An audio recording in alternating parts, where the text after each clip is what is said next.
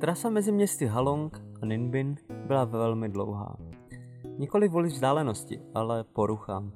Nejdřív mi po cestě spadl řetěz, to jsem dokázal sám nahodit. Když se to ale stalo po druhé, spadl i z ozubeného kolečka uvnitř a to jsem bez nástrojů nedokázal. Výhodou Větnamu je, že skoro všude je někde opravář. Cokoliv se mi něco stalo s motorkou, vždy byl někdo pár desítek metrů po ruce. Po návštěvě krásného buddhistického chrámu se kuriták spozornil, že mám vyfouklou duši.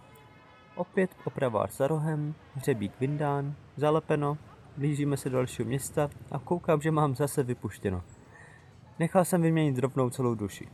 Dojeli jsme do naší destinace a po téhle náročné cestě, kdy jsme od rána nic nejedli, jsme si dopřeli trochu dražší jídlo, teda na Větnam. Falafel burger a smutičku, opravdu skutku zasloužená odměna. V tu chvíli, kdy jsme chtěli odjet na náš homestay, jsem zjistil, že mám zase prázdno.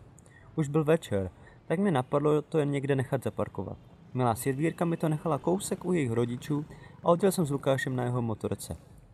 To bylo poprvé, kdy mi přišlo, že hostitel byl tak strašně moc vstřícný, až to bylo nepříjemné. Každopádně ráno jsme si dali krásnou procházku bez lidí mezi pahorky a odjeli proto moji bestii. Chlapík, u které jsem to nechal, mi duši opět vyměnil, ačkoliv jsem naléhal, ať vymění i mou sitou pneumatiku, což mi neporozuměl a mohli jsme jet. Pokračovali jsme na krásné skalisko z výhledy na rýžové pole a přilehlou řeku.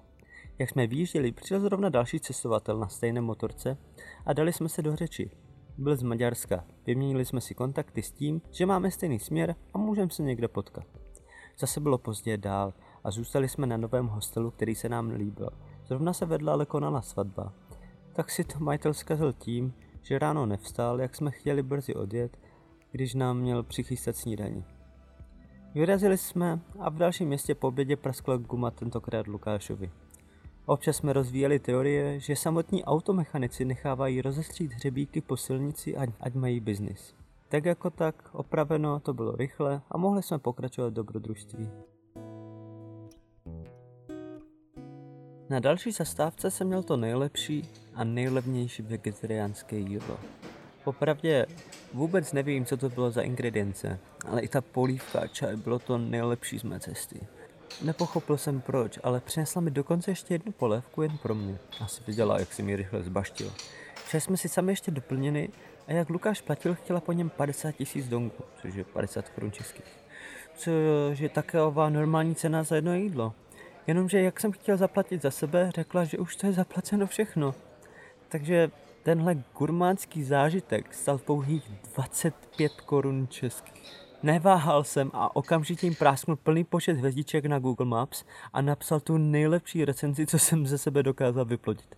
A taky to říkám vám. Takže koho by to zajímalo, najdete to ve městě Vin, který není vůbec turistickou destinací, ale je to rodiště Větnamem oblíbeného vůdce Ho Chi Minha, který vedl komunistický odboj. Jeho podobizna je na kompletně všech bankovkách, mince se nepoužívají, protože se neujali, a na každém propagandistickém plagátě v každé vesničce. Učí se o něm a uctívá na školách.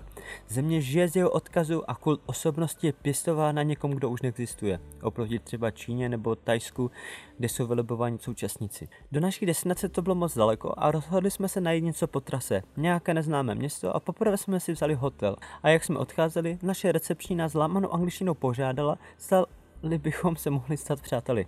Ano, stali jsme se, myslela teda na Facebooku. Po večeři, kdy jsme si dali jedno z nejznámějších větnamských jídel, banh mi, prostě něčím naplněná bageta, jsme hledali čerstvé pivo. V tom místní kluci na nás začali mávat, ať se přidáme k ním a řekli, že tradice je, že oni zvou. Chudáci, ještě neměli tu čes s Čechama a bylo to pivo za pivem. Poté za námi přišla naše recepční s její kamarádkou. Vždycky různě po cestě jsem viděl luxusní budovy s obrovitánským nápisem karaoke. Jako by to bylo něco megalomanského. Začal jsem se jich na to vyptávat, o co se vlastně jedná. A oni navrhli, ať se tam zajdem podívat a zaspívat si.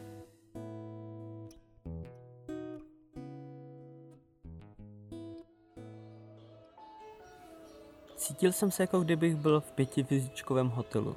Na recepci nás poslali do výtahu a Lukáš si regulérně myslel, že karaoke je jen zástěrka pro noční klub. Uvedl nás do pokoje, který když se otevřel, blštil všemi barvami, reflektory a hlasitou hudbou. Akorát místo polonahých žen tam byla velká obrazovka a mikrofony. Jo, karaoke je prostě tady velká věc a my byli pěkně překvapeni.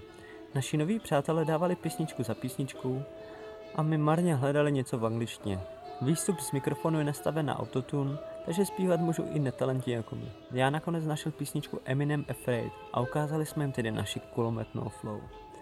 Opravdu zážitek nezaplacení. No a taky to bylo pěkně drahé, když už jsme u toho. Ráno jsme byli do města Pongana, které je známé nepřeberným množstvím jeskyních komplexů. Dokonce nedávno tam byla objevena ta největší jeskyně na planetě s vlastním ekosystémem. Pokud by vás lákalo se tam jít podívat, pravděpodobně byste si museli zařídit půjčku, jelikož túra stojí asi 3000 amerických dolarů, což asi 70 tisíc korun českých. Ve skutečnosti tahle částka by vám stačila přežít snad i rok ve Větnamu. My navštívili také jednu a pro nás tu největší, co jsme kdy viděli. Ve skutečnosti je nejdelší, 31 km, ale základních prohlídka je pouhých pár. A opravdu to stálo za to. Mají to hezky nasvětlené a jeskyně nabízí neobvyklé tvary a výjevy. Byli jsme nadšení a rádi, že přišli brzo ráno, protože na odchodu se na nás vyvalily armády turistů. Už do tohohle města jsme přestali následovat hlavní silnici a vzali to oklikou přes hory. Národní parky a místo smrdících vehiklů jsme byli většinou sami na cestě. Může být nevýhoda, pokud se něco stane s motorkou. My měli štěstí a mohli jsme si užívat tu nejkrásnější cestu, která ve Větnamu je. Tohle byl třetí díl podcastu Do neznáma. Děkuji moc krát za poslech a budu velmi rád za jakoukoliv zpětnou vazbu.